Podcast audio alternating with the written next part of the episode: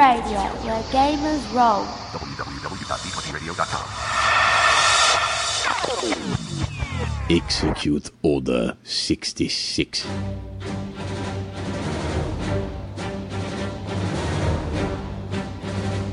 Coming at you live on Ustream and by podcast at d20radio.com. This is the Order 66 podcast, brought to you by mapsofmastery.com.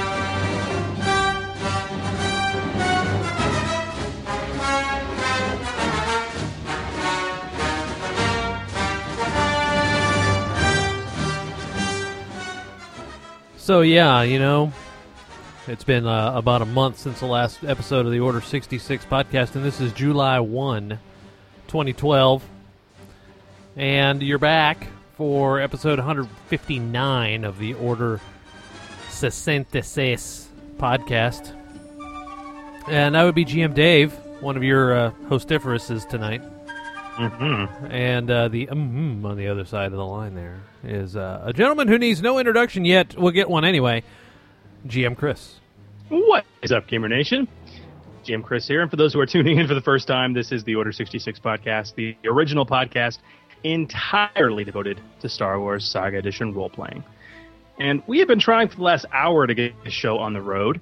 And um, in an ironic twist of Machiavellian fate, um, we are back in the bosom of the hated enemy. Hey, Uh, you, you know, it's no longer hated. If it's our lifeboat, we are back in Echo Base. so we, you guys know, we have lots of people in the chat right now that are watching uh, live via UStream. Uh, what, used to be UStream, which was Echo Base, and then um, UStream started to start to blow really bad. The sound quality was awful. It, it was horrible, and so we switched to Justin TV. And the last, those of you who've listened to the last couple episodes, you realize that Justin TV has also been the cause of massive sound issues that have started to crop up. Yep. So it got, it, what it got to the point, man. We, we were starting to get the get the show going. It was just it was unlistenable. it was absolutely unlistenable because it was, um, well, let's just say it was terrible. It was it was absolutely terrible. And so um, we tried, spent 45 minutes trying to on the fly see if we can get Google Plus Hangouts to work. Yep. That didn't. Nope. Sound quality was even worse. Um, and we just just for, for, for poops and giggles, we said, "W- I wonder if UStream's gotten any better in the four months since we dumped it. And uh, golly gee, it has. All of a sudden, imagine that, dude. You know?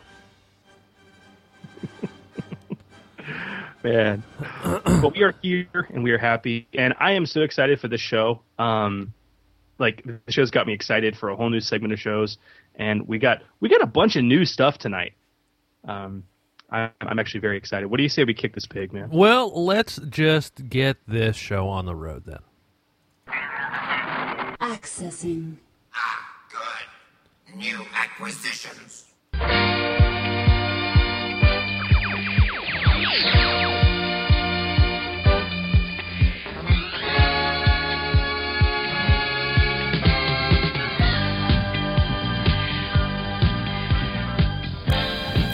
Greetings, Gamer Nation. My designation is KCK Sim, and this is your Hollow News Net update.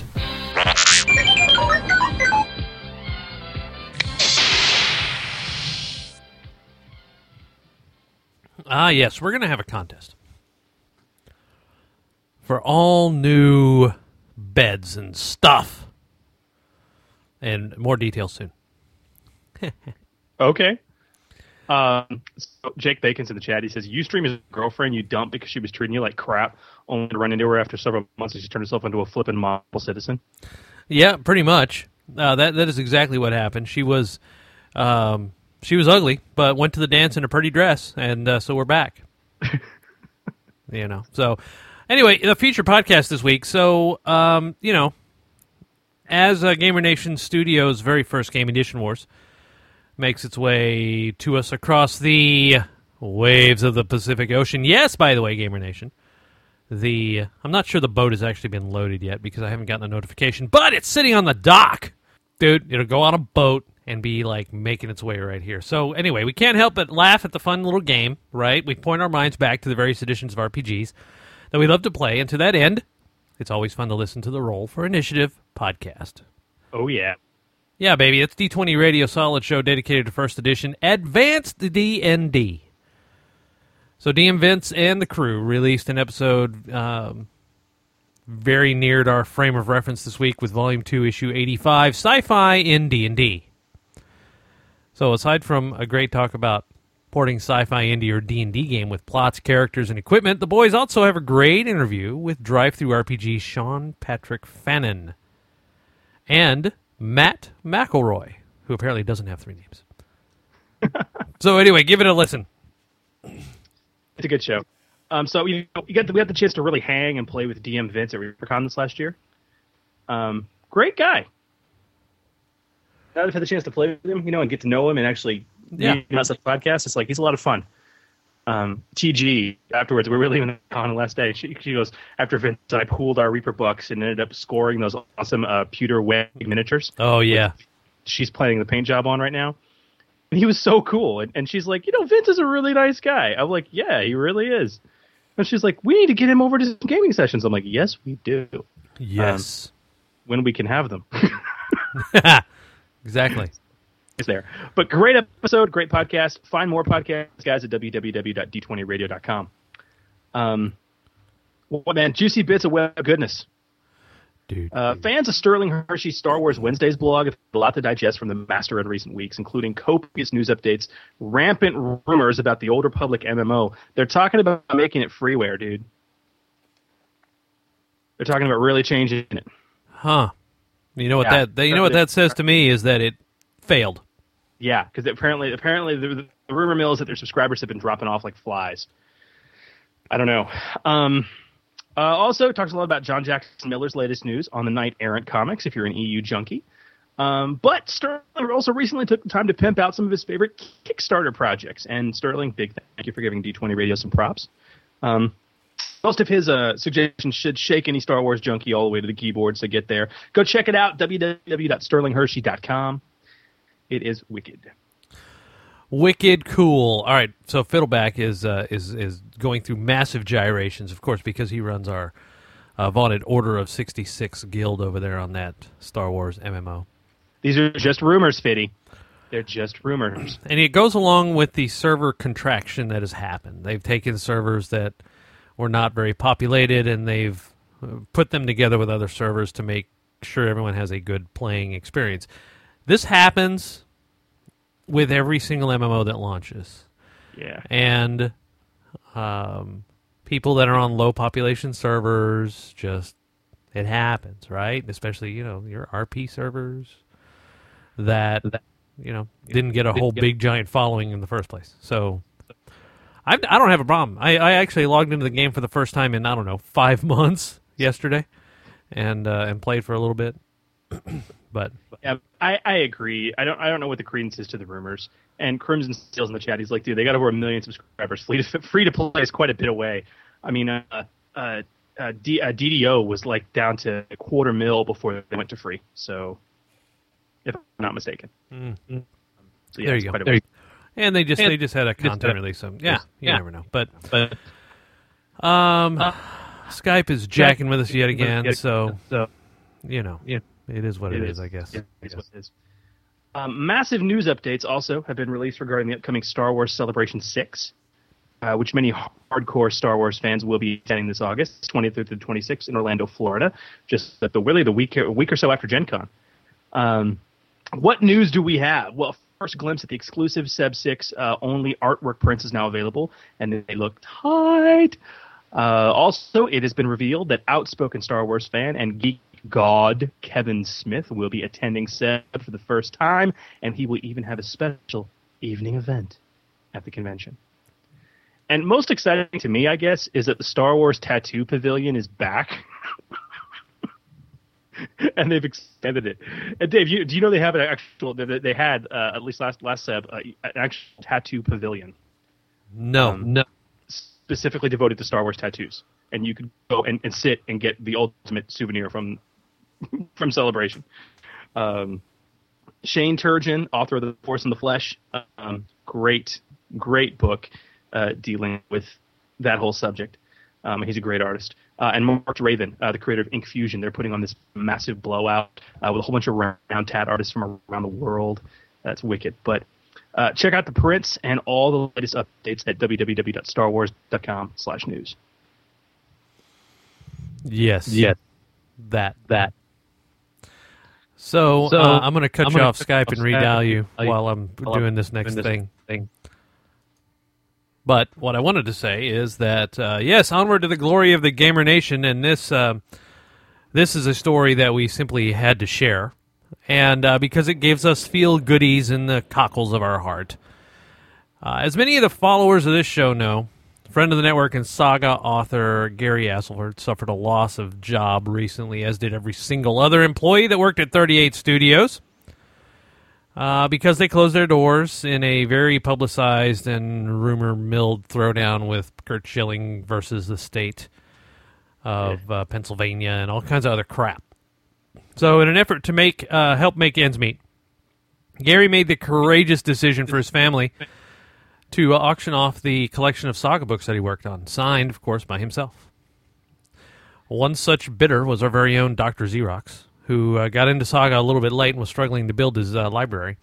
Unfortunately, he did not get the winning bid, but the winning bid was made by none other than uh, Xerox's GM, D20 Radio alum, uh, Edition Wars supporter, and host of the Bloody Bard podcast, St. Mac.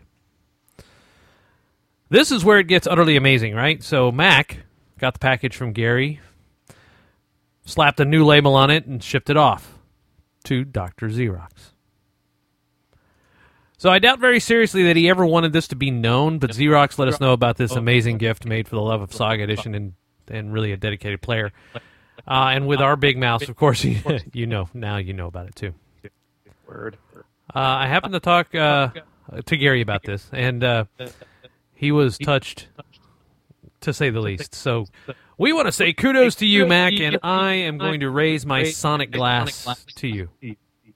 Word. Word. Yep. Yep. Yep. Um, any of you interested, and many are, you've emailed and PM'd after uh, 38 Studios shut down. Things are looking up for the Astlefords. They are, um, Gary's gotten a new writing gig in California, and the family is making the moves. So, um, with uh, with that, our thoughts and well wishes are with you, Mr. Astleford, sir, as an alumnus and D20 Radio's own Gary Astleford. Word. Word up. Last announcement, I guess, for the night, and this is a big one. Um, Dave, T-shirts. Yeah, this is it, dude. Uh, in about uh, a week and a half, we are going to uh, put the order in for the Edition Wars slash Gen Con T-shirt for this year. If anybody who's listening to this show has not ordered or did not support us through Kickstarter and getting a T-shirt already, go to our website, which is thegamernation.org slash game store, G A M E S T O R E, and order up a T-shirt. T-shirt. It'll it'll take you through PayPal or Amazon or however your preferred method of payment is, and we will get your order and we will get you a T-shirt. a T-shirt. And they're wicked. They are cool. They are. Like it. Love it. Yep. I want some more of it.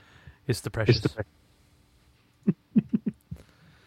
Ah, with that, we move into here.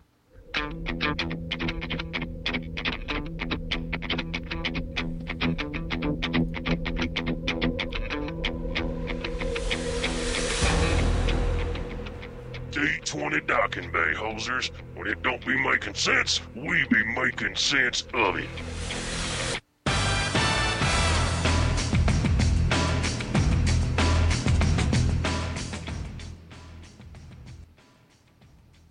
And it's time for the D20 docking bay. Ah, yes. Ah.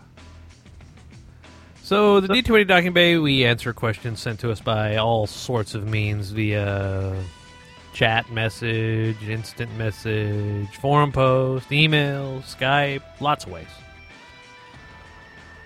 There are there are quite a few ways which we will cover at the end of the docking bay. Ah, yes. But anxious to some questions. So what do we have, dude? Hit us hit us on it. Okay, first question of the night. Simple one, but an important one. It comes from Il Slim 2. Not Il Slim 3 or 1. 2. All right, if a PC or NPC has dual weapon mastery and is dual wielding and takes double attack, does he get one extra attack on a full round attack or two? In other words, is it double attack per weapon being used or just one extra attack a round no matter what attack action you're using? Really good question. Um, now, the rules for dual wielding, for those following along in their storybooks at home, are clarified on page 154 of the core rulebook. Uh, it's pretty simple. If you have two weapons or a double weapon, you can attack with both, albeit at a substantial penalty, without the right feat. But anytime you make more than one attack per turn, it is going to cost you a full round action without some high level abilities, at least. The problem with dual wielding, effectively, is that the feats which make it palatable have some dex requirements that some characters just can't meet. So many characters turn to the double attack feat, which lets you take an extra attack with a single weapon, still a full round action, of course, at a lesser penalty to attack, but without the pesky dex requirement. But can you use both together? Of course you can. Uh, the full round action still applies, and the answer to your question, uh, Ilslim, uh, is that two are additive, not multi- multiplicative. In other words, if you use dual wielding and double attack, you'll get three attacks in that full round, but the penalties are cumulative, meaning it'll be a minus 15 to each attack roll without any specialty feature abilities, of course. So that's that. Easy question, but very important and very common. Minus, minus 15. Yeah, good thing Skype is repeating everything I say because that was needed to be repeated. Well, uh, why don't you uh, disconnect me, reconnect me, and read off that next question? All right, so we got a, ser- a set of paraphrased, uh, clarifying questions from Away Put Your Weapon. Sounds great right now. I'd like to get some clarity regarding free actions. My understanding of free actions has been that they can be taken when it's not your turn, unless specifically stated in the action's effect text, e.g., jetpack training talent, instinctive defense feat, melee duelist out of nowhere talent, or the fast surge feat. Yeah. The core the core rulebook states you may take one or more free actions even when it isn't your turn. It's page 144.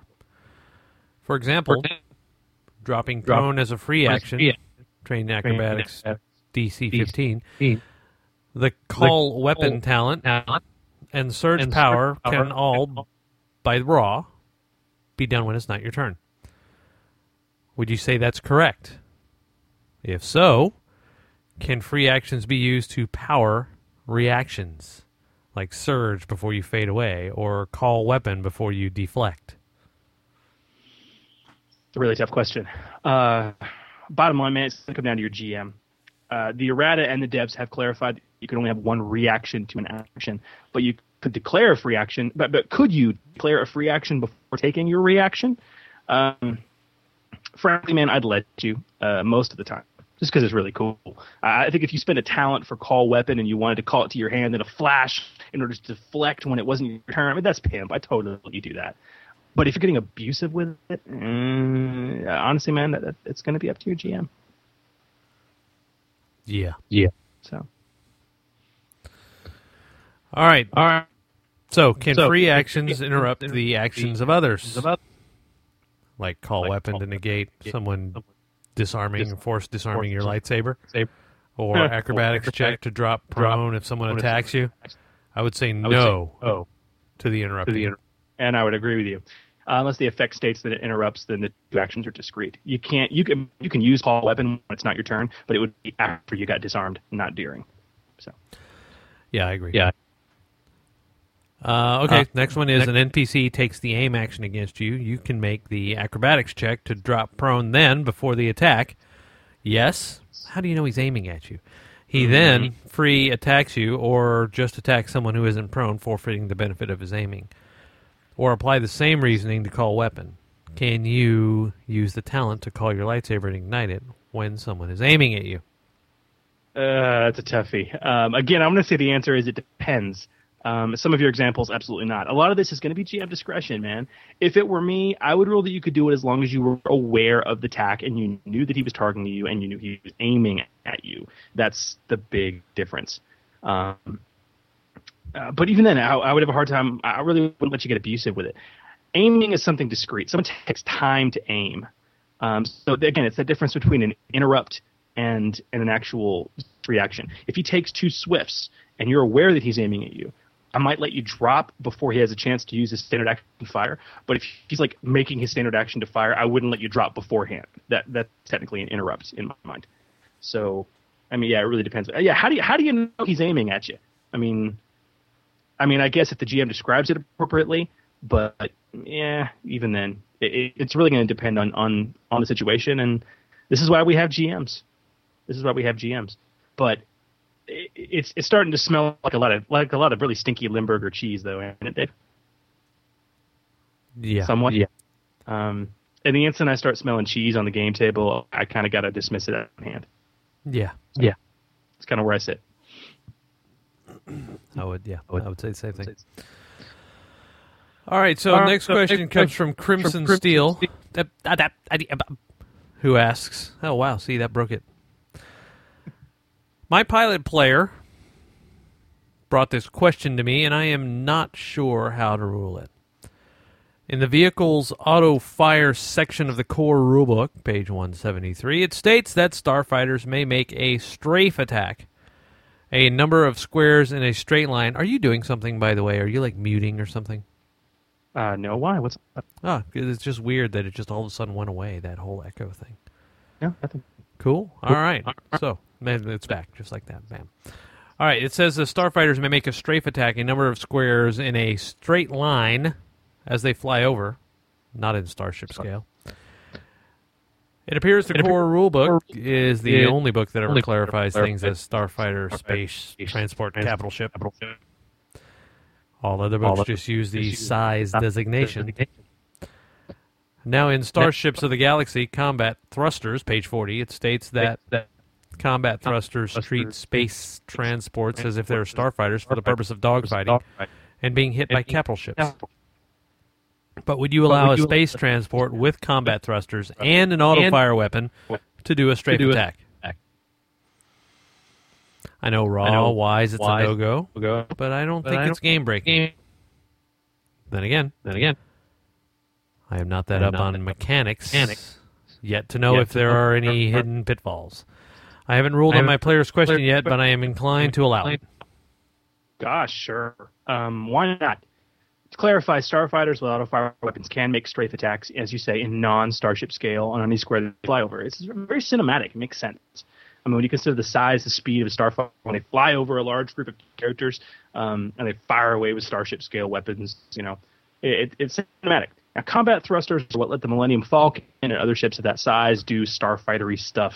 And though it's not called out in the rules, I totally think it qualifies as starfightery stuff. Uh, it's not game breaking in any way. And I think the rule about being starfighter only directly ties to that starfighter speed maneuverability, and that's what combat thrusters give to a transport.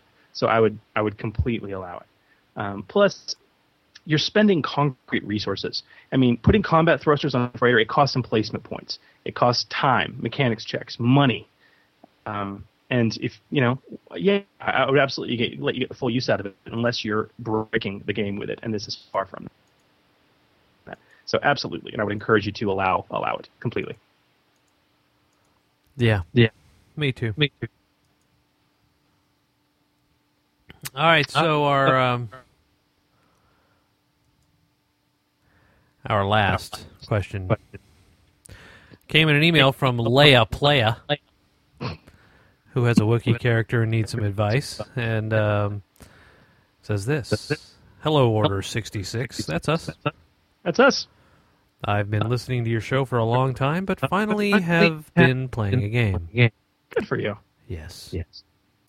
my character is a freed Wookiee slave." with a chip on his shoulder and anger management issues. Now that's my kind of Wookiee. My question is this: I've taken an extra rage feat, and I love raging in combat. When my rage is over and I move down the condition track until I rest, can I rage again during the same encounter? Am I still down the condition track? My GM says yes, but I want to run it by you guys. Sex in advance. Interesting. Um, any player of Wookiees, Dave, knows Wookiee Rage all too well. Um, and it is detailed on page 32 of the core rulebook. And once a day, you can fly into a rage that lasts for a number of rounds equal to 5 plus your con modifier. You gain a plus 2 to melee attack and damage rolls. It's pretty spiffy, pretty classic. Pretty But awesome. at the end of your rage, Yeah, San Diego. move- I'm sorry? I said yeah, stay classy, San Diego. Oh yeah, there.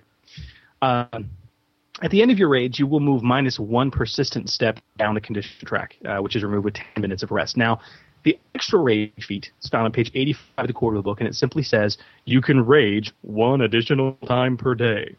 No mention of hey, only once per encounter. So, oh yeah, by a strict reading of the rules as written, the raw, there's nothing stopping you from activating both your rages during the same encounter. But also, by the raw, you're still at minus one persistent step down the condition track from your first rage.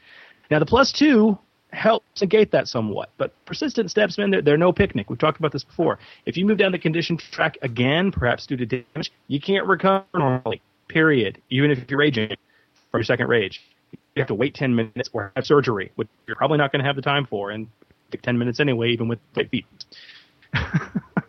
so honestly, Leia, your GM is on the correct side this one. And I would say absolutely you can rage twice during an encounter, but you are going to suffer that minus one persistent step from the first rage. And that's very much a game balance issue. So them's the ruling on that. Perfect. Perfect. So I got a Skype call Oh, that I want to play, I- and I haven't and really haven't listened to it. I haven't either. So let's So- pl- let's play it and let's see play if you can hear it. Go. Hey guys, it's Bob. Dang it. Togruta five, and I was wondering if you could go over I hear the nothing. Zajan Zajan Shah.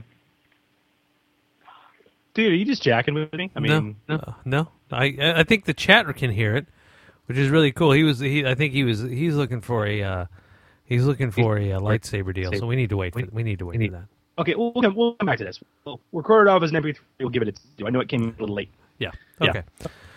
Okay. Um. Okay. So Okay, we've got so something we've got new something to share Oh, wait, with you. wait, guys. wait, wait, wait, wait, wait. Before What? we do that, What? What? Thank you for your questions, everyone. Oh, And we would have more. How can you send us your questions? You can email them to us, gmchris at d20radio.com, gmdave at d20radio.com. Get to the forums at d20radio.com slash forums. Post them up there. Or, of course, call GM Dave on Skype and leave a voicemail. We'd love to hear your dulcy, dusky tones on the podcast. And uh, That's right. so that we have one in queue. Like. Stephen James did. Like Stephen James, who's going to be waiting for episode 160. Yeah. Exactly. But thank you guys for the questions. We want them. Keep them coming. Indeed. All right. So now I can say we have a new we have a new segment, um, and it's called Droid Works. And you might know it as uh, somebody who sounds familiar. Perhaps. Perhaps. Yeah. So we're just gonna go with it right now, and uh, see you guys back in about five minutes.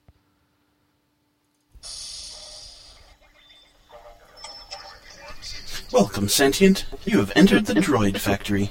Please enjoy your visit, but for your own security, try not to leave any dermal secretions on your assembly tools. You biologicals are so untidy, and the HK models in particular don't like that.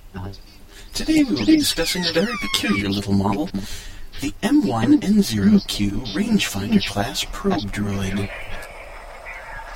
This is a tiny, hovering, fourth degree droid with a heuristic processor.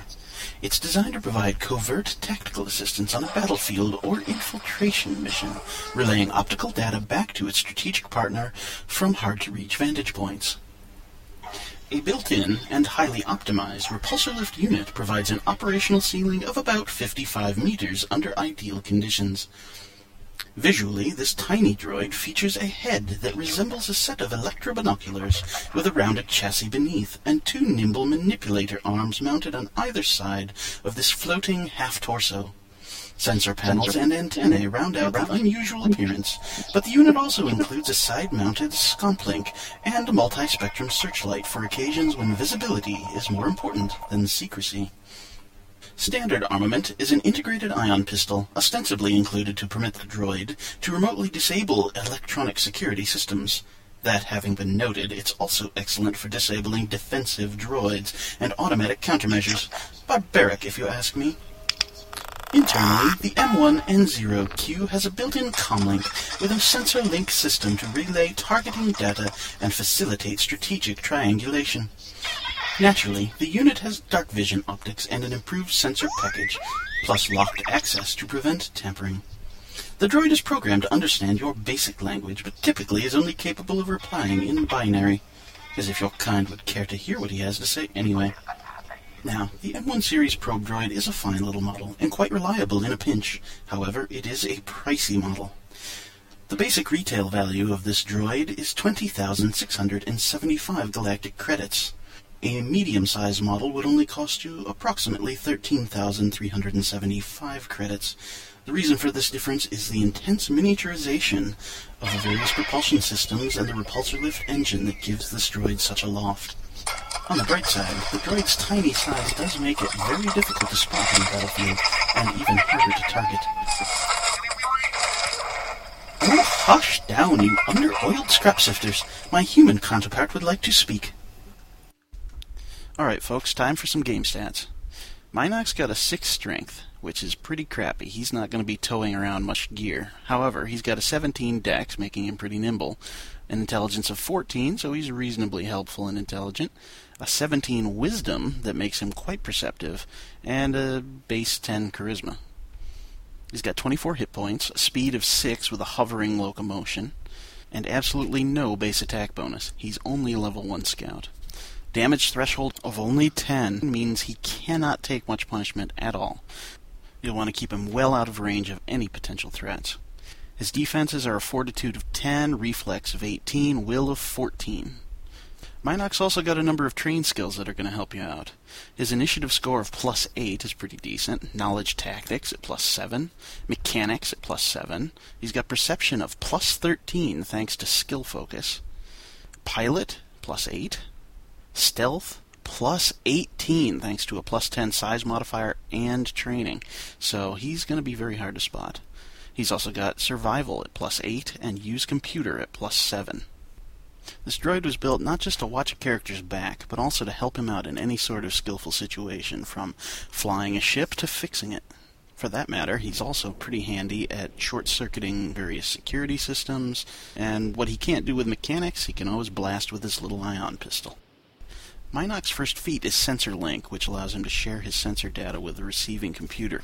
Very handy if you're using him as a spy cam to see what's on the other side of that wall and target your enemies. If you happen to have the opportunity to level this guy up, I highly recommend dipping into the fourth degree droid talent tree. Target acquisition and target lock are both essential if you want to weaponize this guy. For feats, he's going to start out with acute senses to allow him to reroll those perception checks. But again, if you do get the chance to level him up, I suggest evasion. That'll help him avoid some area effect damage. Minox is a cute little droid, and he can be an exceptionally helpful one. His friendly demeanor is sure to endear him to a party of galactic heroes. Thank you for visiting the Droid Works. Please watch your step on your way out and do come again.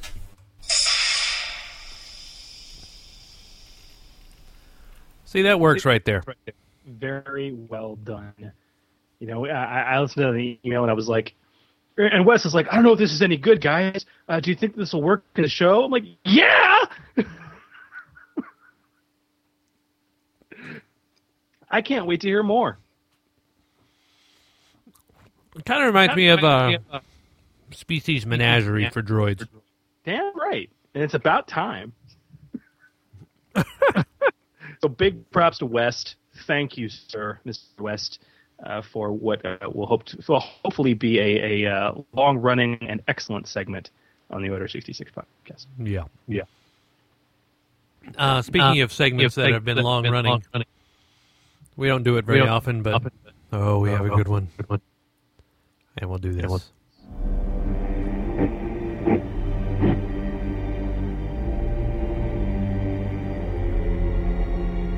There is a great disturbance in the Force. I got a bad feeling about this. You must unlearn what you have learned. When good games go bad.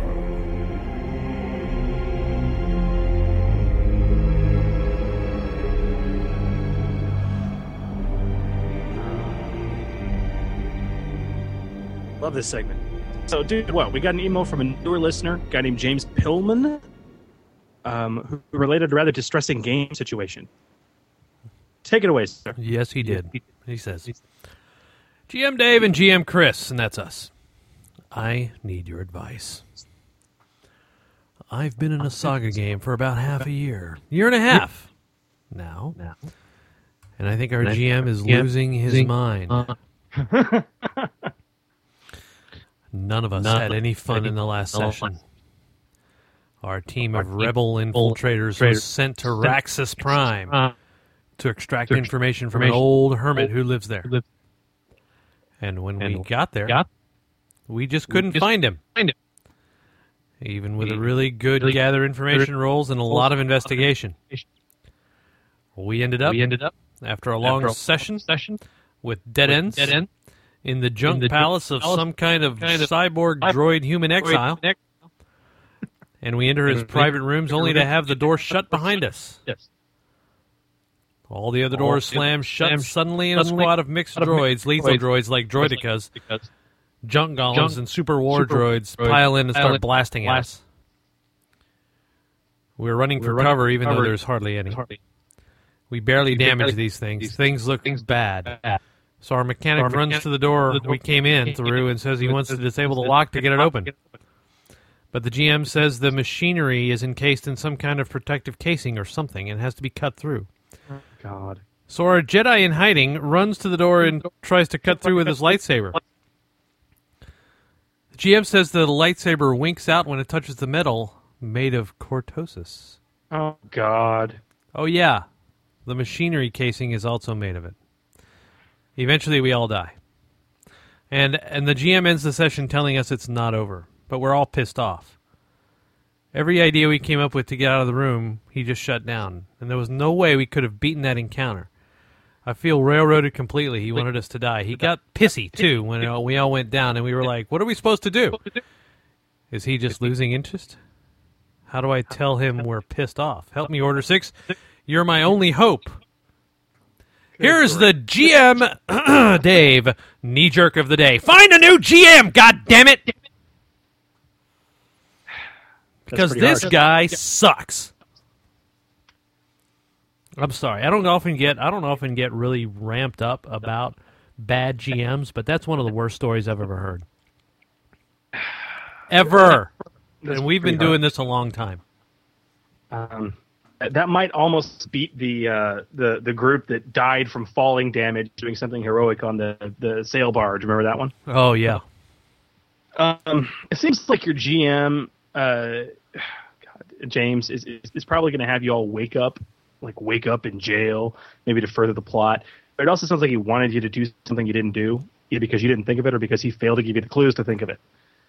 Um, to to play the the yin to Dave Yang, look, every every GM makes mistakes and accidentally overly lethal encounters are one of them. Okay, droidekas, for example, are a much tougher than a CL4 that they are if the party doesn't combat them exactly the right way or have the means to do so. Uh, wait a second. let me let me let, me channel the chat room. It says after a year and a half, that mistake will still happen. Yeah, I, I, get- I do have to agree with that. So, um, in that vein, it sounds like he's venting some frustrations he might have had for some time. Um, is your GM burnout? I mean, dude, it, it happens, man.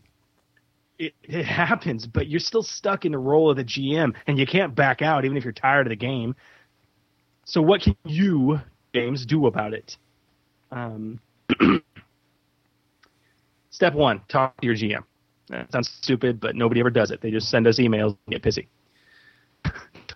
Talk to your GM privately. Privately. Do not do it in front of the group, God damn it. I know we've said this before, but this is so important. If the group confronts him, he's going to get defensive. He's going to get pissy. I've seen it happen before. You talk to him, honestly, one on one. Tell him you didn't have much fun last session. And why? Find out if he's got some master plan. And if he does, let him know how you guys felt getting railroaded in this whole situation. And if he doesn't, and maybe he wanted you guys to do something you didn't, let know you all didn't know what the hell to do. And maybe a hint or two might have been nice. Um, step two is to look for a deeper problem, man. If you honestly think, James, that he's tired and burnt out, ask him, hey man, are, are you still cool GMing? Are you just getting tired of it? Be honest with him and be his friend. Be concerned, not judgmental. All right. Approach him not, hey, I'm pissed off. Approach it of, hey, I'm I'm concerned about you and our game, man. Are you are you getting tired of this? And if he says yes, then what? You said it, Dave. Yeah. Yeah. Find another GM. Maybe yourself. Maybe you can take over the existing campaign or start a new one. Maybe he's just tired and wants to play. Um, but either way, that that's like GM douchebaggery of very high degrees. Lordy mercy. GMDB. I, I don't know, man. Any other advice you can give? I mean, what what do you think of the situation? I think I think terrible. Terrible. I mean, it sounds like they got absolutely railroaded from the time they landed. They couldn't find the guy. I mean, you know, you roll well. You roll well. You're finding a guy. There's no reason why you shouldn't, or at least find a clue or something. It sounds like like they rolled well enough to maybe have succeeded, but it wasn't part of his story, and so just hand wave the roll as a failure, which is just BS. If that's the case, and you don't want, don't let him roll. Walk him through. Well, that's fine. So you find the guy and you put him in the same situation. I mean, seriously. Yeah, I, You I- give I them don't at least the idea that they succeeded at something. Exactly. Um. Anyway, I would like to would know like this GM's name and and Skype Skype address, and so I can send him a care package of a piece of crap.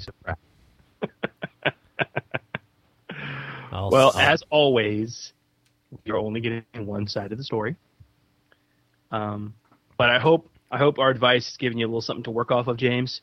Um, and again, to just talk to your GM, see if you can figure it out. And honestly, it might it sounds like it might be time to change GMs. might be. Um, doesn't mean he's a bad guy. It could just mean that he's completely burnt out. He also could have had a bad night. That happens too. Hey, that's Hey. right. His wife might His have cut wife- him off. Wait, never mind. It's he's a, he's a GM. He's probably not married. Hey, I take offense to that remark, sir. See, a good GM starts banging his players. oh, lordy. Thank you for the Win Good Games Go Bad segment. We greatly do appreciate it. If you guys have any ridiculously nasty things you'd like us to talk about, give some advice, maybe in some difficult patches in your games, let us know. Ah, yes. All right, we've got a new segment yet again, and here it is. I want to blow a load of destiny in his face. Are you going to spend the destiny point? No! Nat 20, baby! Nat 20! Hey boys, it's time to play.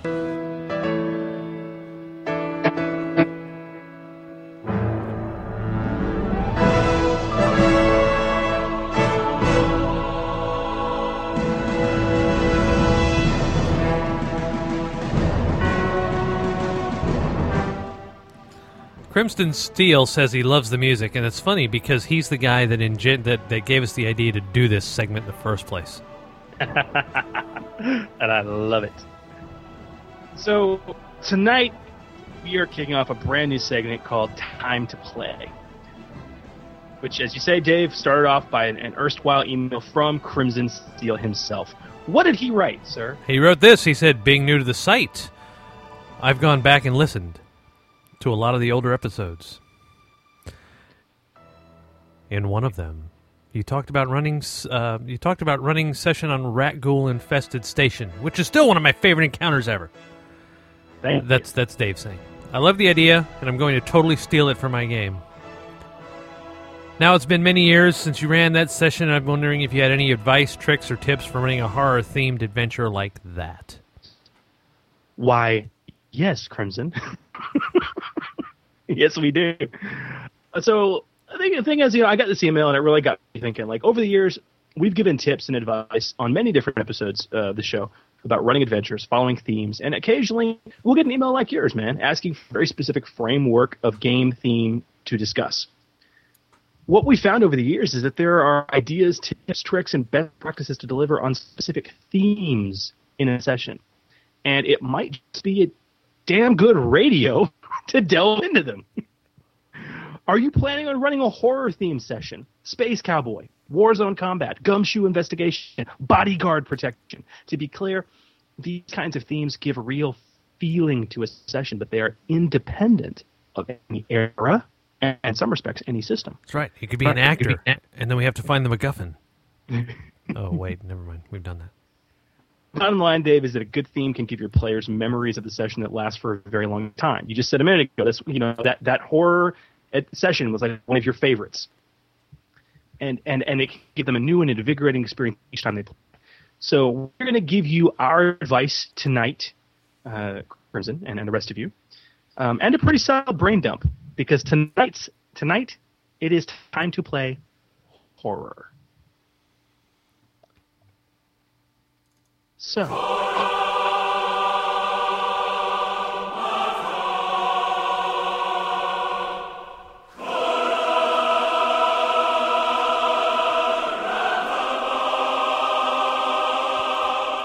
Yeah, that was Dave missing a cue by about two and a half seconds. it's all for game, man. It's the weeks without a show. Ah, but we're about to make up for it. So, dude, tonight we're going to talk about the horror theme. I'm so excited about this.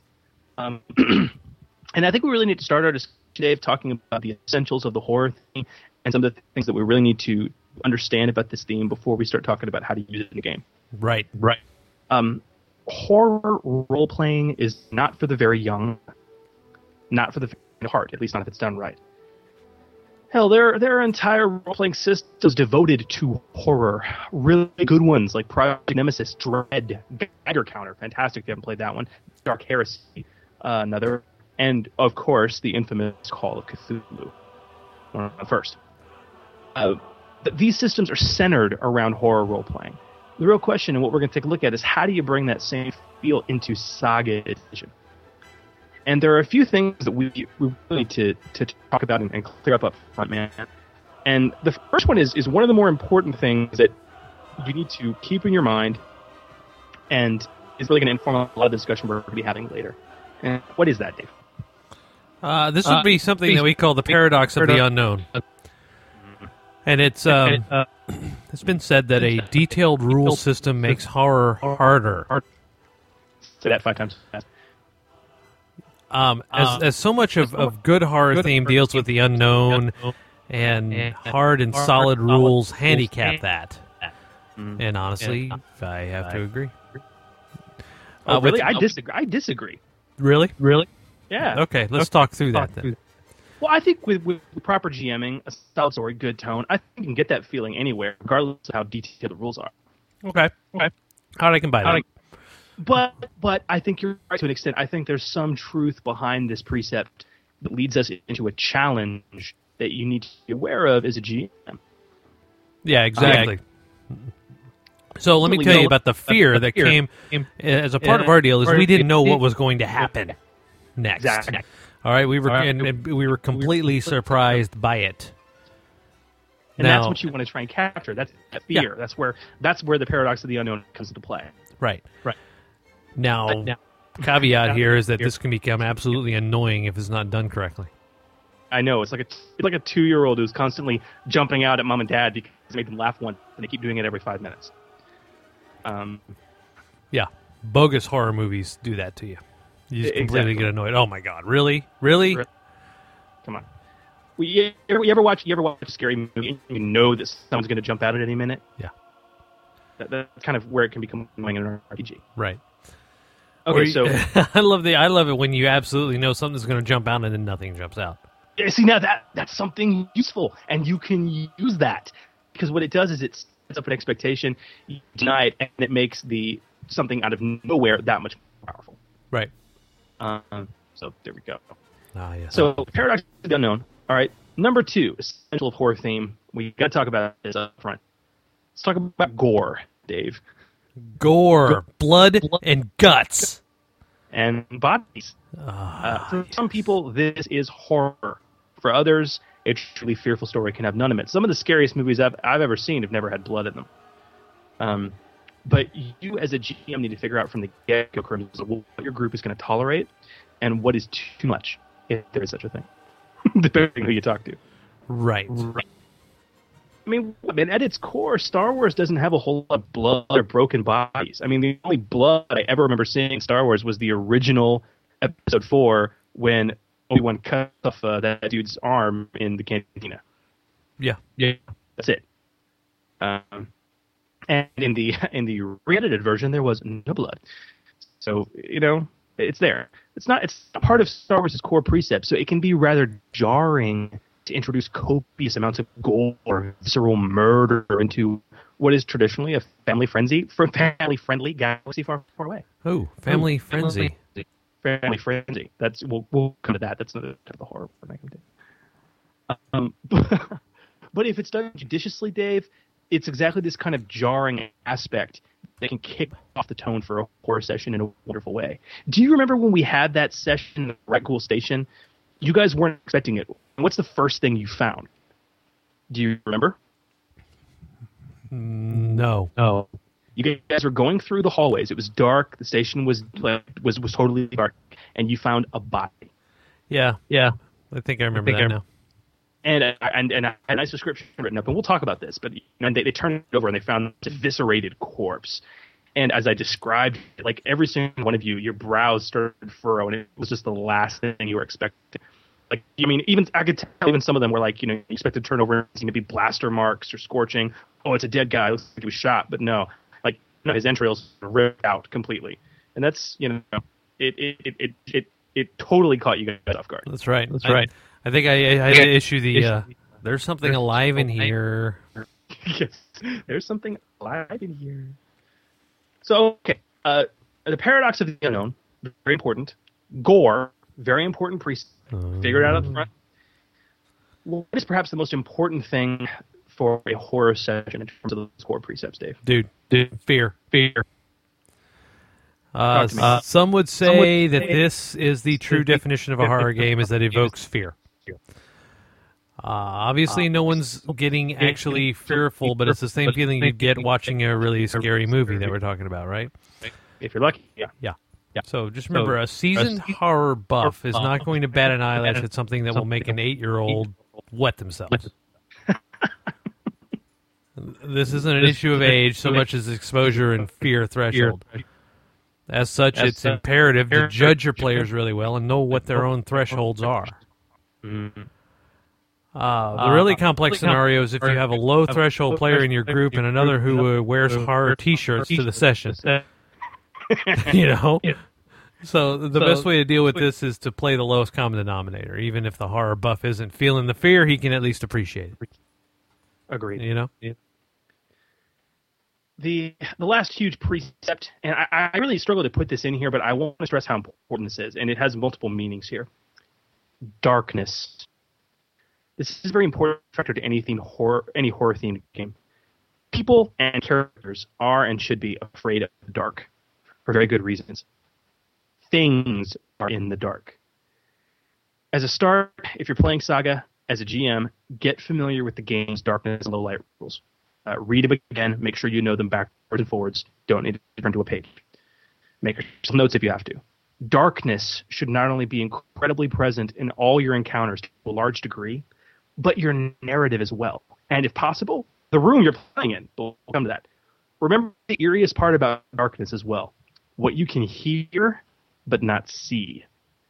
You know, when I'm alone in my bed and I hear something in the house, and my wife's asleep and the dogs are in the room with me, I, I freak out. maybe, maybe usually it's just a branch hitting the window, but I freak out. You know what I mean? Having characters hear things that they can't see it adds a lot, uh, not only to the tone, but can also help clue your players into what they might face and how to prepare. For it. Yep. So, um, here we go. So these are these are some core precepts. You need to keep them in your mind as you're building this game. How are you going to incorporate these things? Are you going to incorporate these things in the sense of gore? And how are you going to keep traditionally bad stuff from becoming cliche? Yeah. So how do you build a session, sir? Ooh, okay, this is good stuff. All right. So a good, good horror session. It's really not easy to pull off. Right? it requires a solid session storyline, narrative, and unfolding of events. Like most stories, even if it's part of a larger campaign plot, the session should have in your writing a def- definitive beginning, middle, and end. Every session should. But the uniqueness of the horror theme that dictates specific things happen during those beginning, middle, and end phases. You got a lot of options, but some core things that you should really consider. Now we're going to talk about each section of your session. Um, and let's let's start with the beginning, Dave, because here here's where you really need to get things right. You know what I mean? Oh yeah, absolutely. A, a really good horror session happens when it's the last thing your players expect. Uh, yeah, I remember talking to you guys after that Rat Ghoul st- session station, and I, and I don't think any of you were expecting the tone of that session to be like that. Um, I think it surprised you guys. Um, and, and a lot of that had to do with the beginning. The players shouldn't start the game knowing it's going to be a horror session. They should stumble into it, just like characters in a scary movie. In the beginning section of the session, the party should be given a task to undertake it, um, as they normally would. Only when they get there and they're about to accomplish the task, they realize that things have gone horribly wrong. So, what are what are some good uh, some good examples of, of ways in which the beginning can happen? Dave, I mean, I mean, we we got a couple that we can talk about, but but what are some what are some common themes that can get weaved into the beginning of the session? Well, okay, Well- so let's. we talked earlier talked that we started we one started with a body, but you could also start with uh, uh, a simple a simple task that's task gone that's wrong, right? wrong. So this is a really good way to start because it sets expectation that you can then break. So they need to, let's say a party needs to collect a crate of supplies from a research station. Only when they arrive, they figure out it's been overrun by rat ghouls or zombies or something. Ah, yes. The party is supposed to discreetly investigate a dinner party as disguised guests. Yeah. Little do they know that they're, you know, the host knows they're coming and has prepared a death trap maze for them. Um, Yeah. Simple task turn wrong is a very common way to start a horror session, and it, it leads to that whole unexpectedness. Now, we said earlier, one of my favorites is a body. Um, was one of the best turning points for a horror beginning. Uh, usually start with a corpse. Maybe it's somebody random, uh, some important, per- or, or it could be some important person the PCs were expecting to be dealing with. Um, notes on this: the body state should be shocking to the party, uh, and possibly provide clues and hints as to what's really going on here. It's like if you guys had found a dead body, Dave. It's like, oh wow, he died. I wonder how he died. But the state in which you found the body immediately informed you as to a general nature of something really bad and nasty was happening here. Right. Um, the body can also incentivize players to commit to the session, especially if it was an important friend or family member or a crux NPC to the story. At that point, it's not just, hey, what's going on here? But, my God, what happened here? Well, he's dead. Oh, no, we have to figure this out. It, it, it's, it's that incentive. It- so you can make that somebody important, maybe contact everyone to talk to in the first place. And it, it can really help kick that story off. Right. Right. Um, so Uh, think of the opposite of the body, and, and let's call this the mastermind. Think Saw. Think Saw. Uh huh. This is almost like the Almost maze thing, but uh, instead Uh, of the PCs discreetly being placed into a horrific situation and discovering what's going on, like Resident Evil, they're forcibly forcibly placed in a situation and given the rules given of the engagement. engage- The fear The comes fear in comes in knowing, knowing, but being but being unprepared for it. If you do this, you- you'll need to find a way to enforce enforce helplessness to create fear. How? Ah, well, well, how you How? ask? Let me say. Let me say. Uh, take away their weapons their- or gear. Gear. You know, You know, reasonably, at least, forcing them to Forcing survive them on their own wits wits and what they can what- salvage or scavenge from what's at hand. Mhm.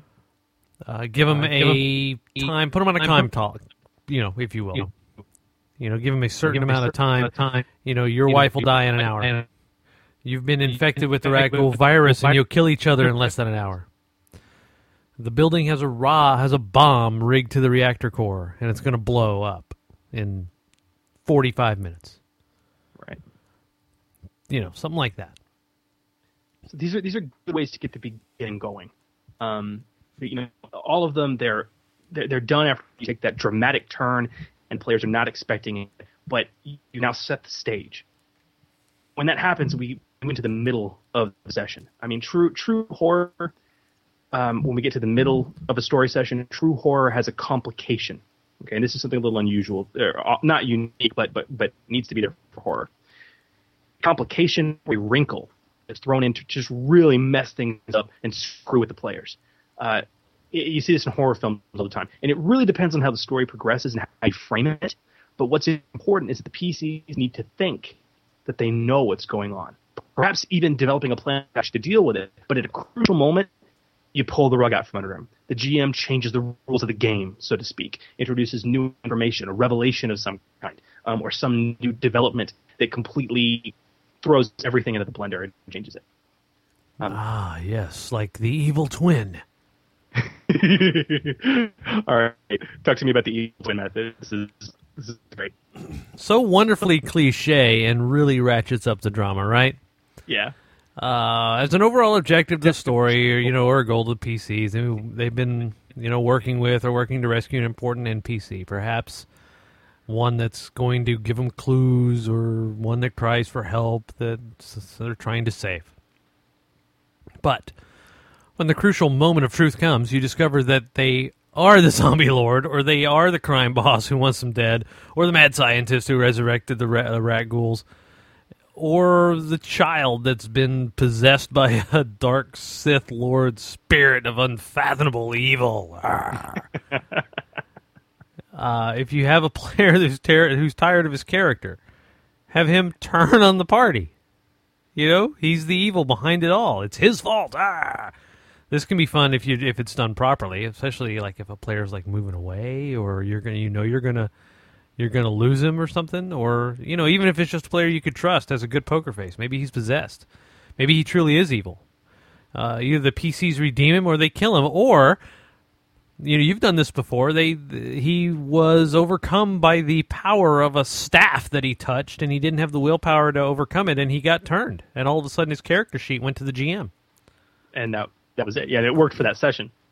Um, yeah, but I mean, there, there's a there's a lot of things here. The evil twin method, basically, is you know the the the, the person you thought you knew isn't really that person you knew, um, and it's Right. it's just this classic, wonderfully cliche horror trope, and it's a great wrinkle for the middle of the section. Um, the other one I like is is uh, it's kind of hard to pull off. The, the I call it the hopeless solution. Ah, yes, I hear Gimli in my mind. Surely, surely a chance of death or something. Small chance of success. Let's go. if this is done incorrectly, it can really piss off your players. But it is very horror, and it can add much needed hopelessness to the fear. Basically, you know, as your heroes progress to start to discover what's going on, have them find a silver bullet to the scenario. All right, you know, the the the, the vaccine, the the the silver bullet. you know, ah, this is how we're going to win. But when they put it to use, it either doesn't work or it has the exact opposite effect. Uh, maybe due to, to, to chance, poor planning, or best of all, bad information from an evil twin mastermind. see, look at that. Let's see how you did that. Um, so you know, like I said, you know, maybe the vaccine you found the zombie slash rat ghoul slash mindless killer virus doesn't work, or worse yet, it brings on more aggression, or or causes an immediate transformation in whoever you give it to. Um, the super weapon that you developed or found doesn't work when the time comes. Uh, the reactor that you rigged to blow has deactivated. All right. Oh no, what do we do now? Ultimately, though, it forces the party to find another solution. You see this in horror stories all the time. We, we think we know what's going on. We figure out a way to solve it, and oh crap, that didn't work. Oh, and by the way, if you're a GM, make sure and give them another solution. Okay. Okay. Yeah, and, and, and not a cortosis covered thing that has to be cut through. It- absolutely, but it, it's forcing the players to to go on one path, think they have it solved, and then forced to, to, to it go go somewhere else. The the hopeless solution happens frequently, usually leading to heroic selflessness on perhaps the uh, on behalf of the party, but. Um, that that can actually be a wrinkle if you if you don't do the evil twin method or any of the other things we're going to be talking about next. The hopeless solution always works to prevent that that confusion and that wrinkle in the, in the game that a horror session really needs. But what's the other thing we can recommend? Uh, third party. Hmm. Introduce a third Introduce party into the part- scenario that isn't uh, that either you know has been benevolent, benevolent or or has selfish motives, uh, um, and is unaware of what's really going on. Okay. Um, your classic example is like a government entity that shows up on the uh, to contain hostiles or rescue an important diplomat is completely unaware of the PC's present, uh, as well as the true nature of the threat.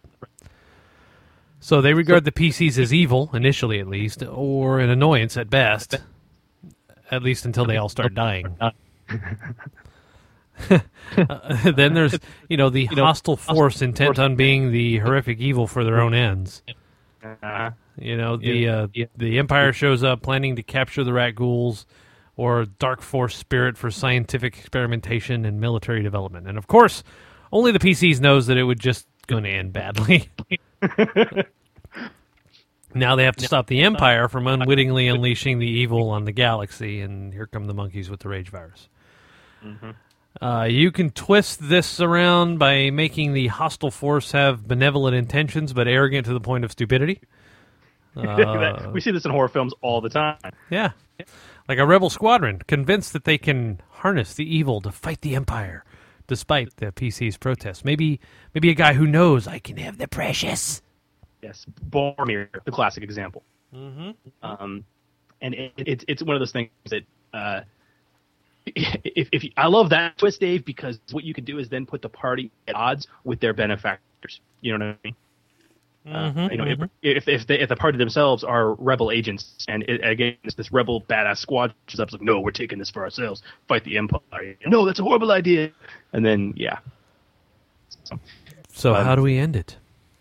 Oh, okay, okay, good, good ending. So we've had our beginning, we've set things up, we've surprised them with the core session, we've gone through the plot, we've had our good twist. Okay, we've had our good complication, our wrinkle. Ending it, ending a horror RPG session can be very tricky. Okay, now this is a huge distinction.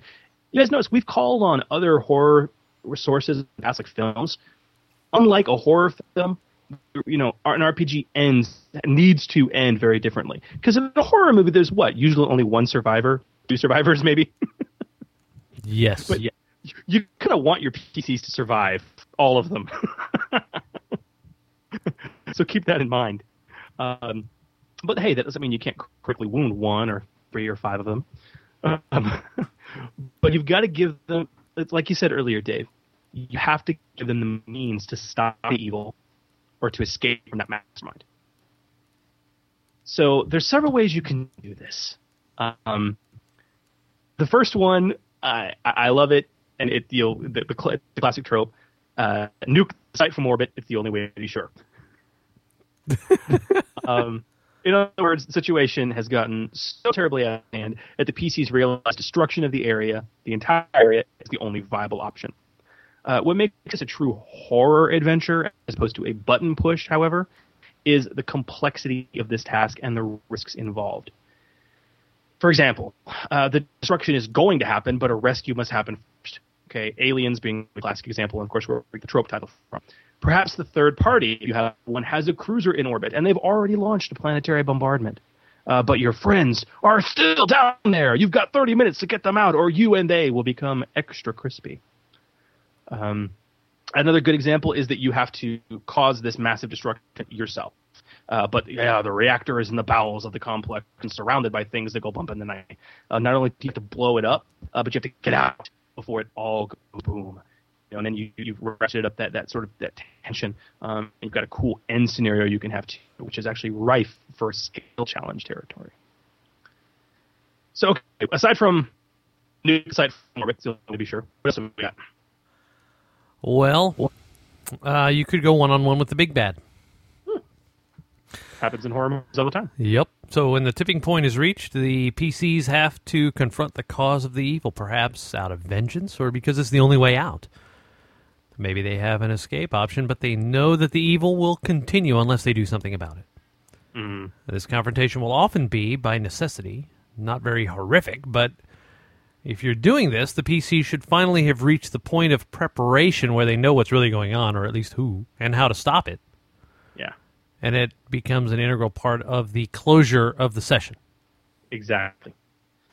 Um, and the last thing, which you can actually have, uh, even using the other two scenarios, is what I like to call the post-death gasp. Wonderfully cliche, you know, for, from from the you, you should always consider doing this in your ending. Always after the party is victorious or has escaped, evil still survives. You know, you have the the, the wreck and ruin, wrecked ruins of the facility. It's covered with smoldering ash and ruins, and this hand bursts up. Ah! you know, um, you know, or uh, we we we've blown the facility up. We've downloaded all their computer files. Yeah, wait, it looks like there's another lab. You know, um, or it could be something as simple as the big bad getting away to harrow the PCs another day. Um, you know, or maybe you, you, you blow everything up, you cure the plague, you return to your ship, only to find an escape pod missing from your ship and a trail of slime leading through the ship corridors. You know, and so you, God, it's out there somewhere. You know, whatever it was, and um, this can actually, you know, uh, move on and, and allow you to invoke a, a, a long running big bad in your campaign. Um, or a situation to come at again. This is not saying that every session you encounter with that entity should be horrific, uh, but it's a good way to introduce a really memorable NPC. You know. Yep. Yep. Right. So to cap it off, let's talk about tips and tricks. Let's talk about some hardcore physical things that you as a GM can concretely do in both the story and the running of your game to really capture a horror feeling or allow the rules to shine in their capture of it. Well, what are we looking at first, man? All right, so don't do not ever underestimate the power of peripheral sensations. So, if you can put your player in the mindset of a horror situation, that makes all the difference in making a good horror game. And there's some things you can do to actually ratchet that up, like scary music, for example. If you've never used a soundtrack in your session before, horror theme's a good place to start. Yeah. Uh, use orchestral music without any words, just ambiance. Scary video game soundtracks are available. They're great at this. You know, resort to the Resort to Exorcist if you have to. Uh, they can Uh, really get your players into the mind frame, right? If you want Right. something Star Wars specific, um, Uh, you can find the you can find Republic Commando Republic video Commando game soundtrack. And, uh, Jesse Harlan's a fucking genius, so this uh, soundtrack has some of the eeriest scores uh, in it for a Star Wars game. Do you remember the soundtrack we had at Rat Ghoul Station I don't remember it. remember it. Um, I just remember the ambience the being set. set. So I like it, it was creepy. I mean, I mean afterwards, like I know and a couple others were like, "Yeah, dude, with the music, cat especially was like with the music. God, it just it made my skin crawl and goose pimples come up." Um, I used the Republic Commando video game soundtrack for that session. Um, Perfect. Je- Jesse Harlan is brilliant. So if you can find it, So along with So- music, your your, your audio sensory is your is visual. Visual.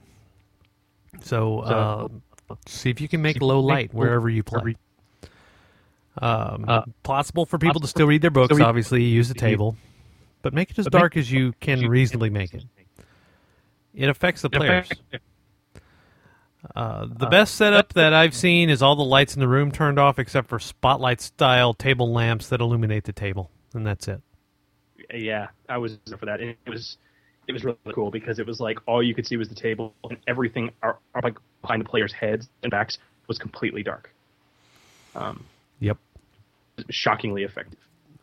if you really have time to go for the the whole uh, gusto of, of of making a soundtrack, you know, throw in an odd scream or a you know, if you're going to use rat ghouls or something, just throw in something just completely out of nowhere in the middle of the music. Then hope and hope a, a player hears it. Don't draw attention to it. Just you know, you're you know, maybe you know when the cue is, or, or you know, based on the music or something, and you kind of just stop talking just enough to hear "Ah!"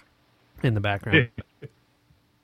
Now, sound effects are a really good part of this. And dude, I mean, I know players can use soundboards or, or you know, we talked about the program Syrinscape before as a way of kind of mix mashing sounds. Dude, you're you're a master of this better than anyone I know. I mean, what are some good sites off the top of your head you could recommend for people to find unusual sound effects or things that could work in a scenario like this? Um, But- God, I don't off the top of my head. my head, Whatever. Wow, that was messy. Sorry. Um, off the top of my head, I, you know, I don't remember. Um, for things, I, I, I use Radio Daddy a lot for, uh, for various sound effects and beds and all this other stuff. Um, Uh, but it's but it's geared a little bit more toward your professional DJ type stuff, and but it's good. Soundscape obviously is good. Um, you know what I've downloaded recently is uh, is Spotify. So God, Spotify's great. Yeah, yeah. There's lots of free sites out there. Um, Uh, SoundSnap is another one. another Uh, there's a there's, a there's a Creative Commons Creative site out there. site I think it's I I don't think remember it's- what it's called, but it's all uh, it's all uh, freeware stuff that people have made and put out there. Freesound. Free- yeah, that's it. yeah, Thank you. Fiddleback. Yep, freesound.com. Freesound. But yeah, there's there's uh, there's several out there that you can, and it's all commercially available now via the internet. Very easy to get to. Excellent. So peripheral sensation, very important. Other concrete things you can do as a GM. Um, and Crimson, you know, you're asking how to run this specifically. I can't stress this enough. Map tools and silhouettes. When you play, many of your encounters, if not all of them, should be in low light or complete darkness. You know, again, we said darkness was one of the primary tenets of horror. Again, really familiarize yourself with the low light and darkness rules in Saga, and more importantly, know ahead of time exactly what sources of illumination the PCs will have. If they're using glow rods or torches, create wire silhouettes, okay, um, or paper cutouts for that illumination space, and put them on the map. All right. So you know, like obviously, you know, if you have a glow rod, uh, you know, it's like a flashlight. It only illuminates a, a certain like cone-like or line of an area. Move that around. Let the player attach to their mini base and move it around. That way, they can only put on the map what they can see with their light source. It's really not easy to pull off, but can but if you do it, it can add a lot of wonderful new complexity to the game, and that feeling of in-game darkness, and and, and just what that means. Um, you know, and it really, you know, instead of seeing this giant map, they can only see what they can see, uh, and it, it it's it's tough to do, but it will add a lot to feeling. Uh, if you're running an online game, there's a lot of map tools out there that can do this for you with fog war features. Map tool is the classic one, but I highly recommend if you guys are running an online game and you haven't checked it out yet, this is brand new site, actually funded via Kickstarter, Roll20.net. Uh, not only is it just a flat out well done um, site to, to run online games off of, uh, it's easy to use. I mean, it's almost like uh, iPad like its simplicity. But it has a great fog of war feature, um, and you can use those to, to great effect. Yeah, I like Yeah. Roll Twenty, dude. 20. Yeah, dude, it's, it's, if, if you screw that, it's great. It's like, oh my god, I want to run a game on this tomorrow. but those are some serious concrete tools you can actually do as a GM, like things you can make in, in terms of the actual mechanics of running the game that can add that feeling towards it. And lastly, narrative description. Oh yeah, you got to Oh, set the set- sight and sound and smell and all that, man. Exactly. I mean, as a GM, so much is incumbent on you to heighten that sense of horror in the games. Um, your description of scenes, enemies, combat, and Dave, you said it. Sight, sound, smell. Um, talk to me about sound, man. I mean, I mean, this is this is important in your descriptions. Well, yeah, Well, I yeah. mean, like we said it earlier, you have to focus on the scene, right? You have to set focus on what they can hear but not see, because a lot of times that's going to set the tone for you know you hearing this rat ghoul squeal and the scream in the distance. Oh mercy, you know. Um, a low growl, or you know, you got uh, hoof prints of, of what you obviously are several objects that are just sca- scampering about, but you can't see them. Yeah, that des- describing that sound is something a lot of GMs fail to fail to realize how important it is when you can't describe what they're seeing. On that note, smell. Do not forget to describe smells. When you encounter a body or violent threat, don't forget the scent. Not only does it add a whole new layer of imagery in the player's minds, but when you describe the putrid reek of a corpse or a thing from beyond, but it can be used also to give the PCs hints of danger as the adventure progresses. When they're resting in a safe place and one player suddenly smells that stench. it's it, it you know it's it's it's that goosebump chill. You know that oh my god, it's here or it's close, whatever it is. Um, what else, man? What else can you do in your narrative? Um, okay, so get a little bit familiar with anatomy. it, it, it sounds weird, but it works. All right, saying All a body has body been eviscerated has a pretty good sound Good impact, right? But saying But that saying- you find a body and it looks it like the looks like trachea the was completely crushed, crushed. his abdomen's been torn open and ropey tendrils of intestines don't hide the fact that his liver has been chewed out. That's a little better. yes, it is. Yeah. Yeah. So, again, narrative description, very important that you can do. Uh, so, to close it all up, the final thing we have to say about a horror game prepare for the worst. You know what? Of all the themes that we're eventually going to talk about, horror is possibly the hardest to pull off. Don't feel bad if it just doesn't work out, Crimson it- it'll still, no doubt, be a very fun session, even if your players' spines don't have tingles running up and down them. But don't be discouraged. Horror is something that very few GMs can do well. And honestly, man, practice makes perfect. Just don't, do it every session. Yeah, exactly. Yeah. They'll get used to that all that horror stuff and nah. Yeah, because again, you're going away from the core of beginning. It has to be unexpected. Um, you know, most campaigns really can't get away with maybe one or two horror sessions from a, from a Star Wars standpoint. Um, that's our advice, man. I, I hope I hope uh, this has given you some concrete tools to build a solid horror campaign and some things to think about as you're crafting your narrative and your story for the session. Um, I'm really excited about this segment. I think it's something new and exciting, and I want to know what other themes Gamer Nation would like us to tackle next. I've got a list, but quite frankly, um, the the primacy, the the, uh, the priority of what's on that list is going to depend entirely on you. So get to the forums at d20radio.com slash forums. Get to the Order 66 boards. Post your mind. I want to know what, what themes you might like us to talk about next. Th- now, keep in mind, as a clarifier, we're not talking about an era. All right, saying I want to know how to run a legacy game. That is not a theme. That is an era, and we kind of have some shows planned for stuff like that too. I'm just throwing that out there. But uh, you know, if for, for a generalized theme, we want to know what you guys want us to talk about. Period. Not just this segment, but any others. So again, get to the forums. Give us an email, gmchris at d20radio.com, gmdave at d20radio.com, and speak your mind. Yeah, do that. Yeah. And do this too.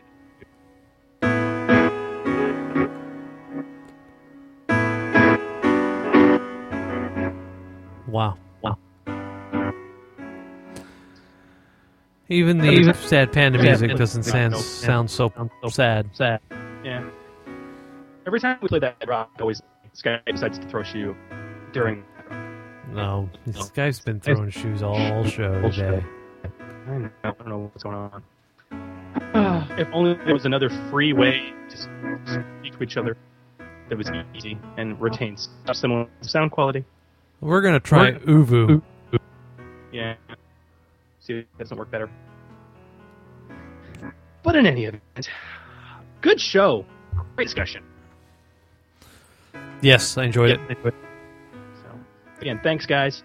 Um, keep your uh, ears glued to your headphones. Keep your eyes glued to the forums for our next show announcement. Um, and again, don't forget T-shirts if you guys want them this year for Edition Wars, and also our, our, our Gen Con shirt this year officially is what, what it's going to be.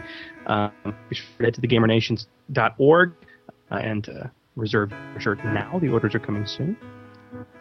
Indeed. But with that, I want to thank you all. And again, thank you, Crimson Steel, for an excellent question that uh, engendered this episode. And uh, we look forward to many more. This is GM Chris wishing you peace, love, and good gaming. And keep And those keep dice those rolling. D20 Radio, where gamers roll. www.d20radio.com. This podcast and related websites are not endorsed by Lucasfilm Limited, 20th Fox, or Wizards of the Coast, and are intended for entertainment and informational purposes only. The official Star Wars site can be found at starwars.com. The official Wizards of the Show site can be found at wizardsnow.com. Uh, Star Wars, the Star Wars logo, the D20 logo, and D20 system references all names, figures of Star Wars characters, vehicles, and any other Star Wars related items are either trademark and or copyright of Lucasfilm Limited, Wizards of the Coast, or their respective trademark and copyright holders. All original content of this podcast and its related website, including graphical, textual, audio, and visual information, is the intellectual property of the Order 66 podcast.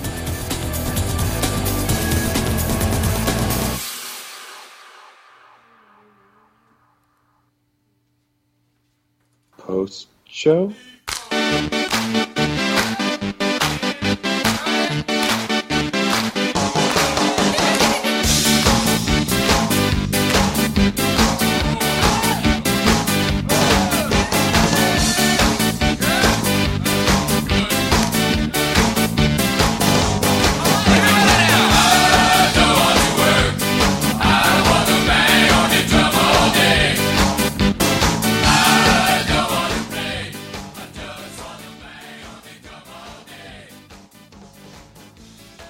Yes. So, episode 159, Night of the Living Ustream.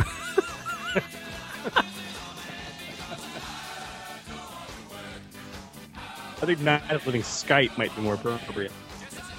The Skype of the Dead. Night of the Li- Night of the Living Ustream has a pretty good uh, ring to it. I'll be quite honest. Yeah, I like it too. I think that might. I think that might be the winner. Perfect. See? That's all we need right there, Bubba. so, tomorrow is my daughter's 16th birthday. That's right. Yeah. Yeah. She's not a little girl anymore, Dave. Nope. She's all excited because uh, I took her to do her final parallel parking test today, and she flat nailed it. So she's all happy. She's pretty sure she's going to pass the test now. Dude, I can't even parallel park. I know. So, yeah, she becomes a driver. My brother is. My brother is, uh, as of yesterday at any rate, had a car that came in for trade that I think we're going to wind up getting her. and your brother's a car salesman. Yep. So, um, yeah, it's a good thing, I guess. She's gonna start driving herself around. Uh, You sound so hesitant. I'm, I sound so upset by it. Yeah, it's true. I'm not real excited about it, but you know, I mean, it's a rite of passage. It's it's time, right? It, it is time. Yeah. Yeah, but what I'm really truly excited about is the fact that Edition Wars is at the docks. Or or on a boat. It could be on its way. It could be on a boat by now. It is Monday in China already. So it could very well be on a boat on the way to us. You know what we didn't say is the fact that we were planning on having a launch party at Madness on or about August the 10th. Totally forgot about that. It's very exciting. Here in I'm, I've been so hesitant to schedule a launch party though because, you know, what if what if there's a delay? You know what I mean? I'll tell you what, if there's a delay much later than August the 10th, we're sunk. Yeah, that's true. Uh, it's very true. Arrange for emergency shipping. Yeah, I don't know. A But, helicopter lands on the ship mid sea. That's right. Driven by, flown by Cuba and Gooding Jr. Cu- flown by Cuba Gooding Jr. I don't know why. I just uh, uh, thinking about that. You know, Thinking about Cuba. Why are you thinking about Cuba Gooding Jr.? uh, I was thinking about the when they uh, flew the uh, helicopter out to the boat on uh, an outbreak. The Oh. uh, the ship called Taikuk. Number six forgot- Taikuk. Number six Ty Cook. Yeah. I totally forgot he was an outbreak. Yep. Yeah, we need to do more Life as a Game. That's what Fiddleback says, and that's true because we were supposed to do this, and this is like, you know, yeah. So yeah, We demand we demand more life as a game. It's important. Um, it's it's it's truly important. I think we need to find a more stable podcasting solution for. Uh, yeah, I don't know. You know, I, I, I think we just need to tweak some settings and um, figure out what, what what the problem is because for whatever reason, whenever I talk to you, my call quality is yellow, and you're the only person that I ever have a yellow call quality with, and uh, which is really weird. You know, when you look on Skype and that call quality. yeah. And how come every time we get to post show, it's clear as the bell? I don't know. Because it knows. Night of the Living You stream. Oh, I don't know. Dude, I just don't know. But I can say that I'm very excited about this. Very excited about our little game-o. And um, yeah. Yeah. So at any rate, I actually um, I actually have to cut it short tonight because I have all this stuff to get ready for my daughter's party tomorrow. uh, so are you are you going to be? Are you taking the day off work or? No, no, no, no. I can't. I um, I have to work, but um, and I'm still trying to recover from this freaking pneumonia, man. It it has just everything I do for the last week has just just I do something and I get wiped out. I can't breathe. It's just terrible. Mm. Yeah, it's just Poor, it's, poor, poor Dave. yeah, yeah. Sorry. Poor Dave. Would you like a bottle of water to wash the sand out of your vagina?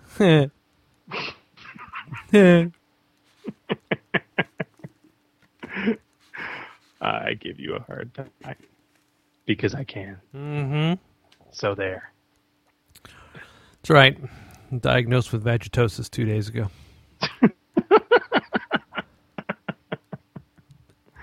I probably really offended a couple listeners with that comment. Yeah, probably so, but you know, That's okay. Understand, listeners. I was attempting to offend Dave.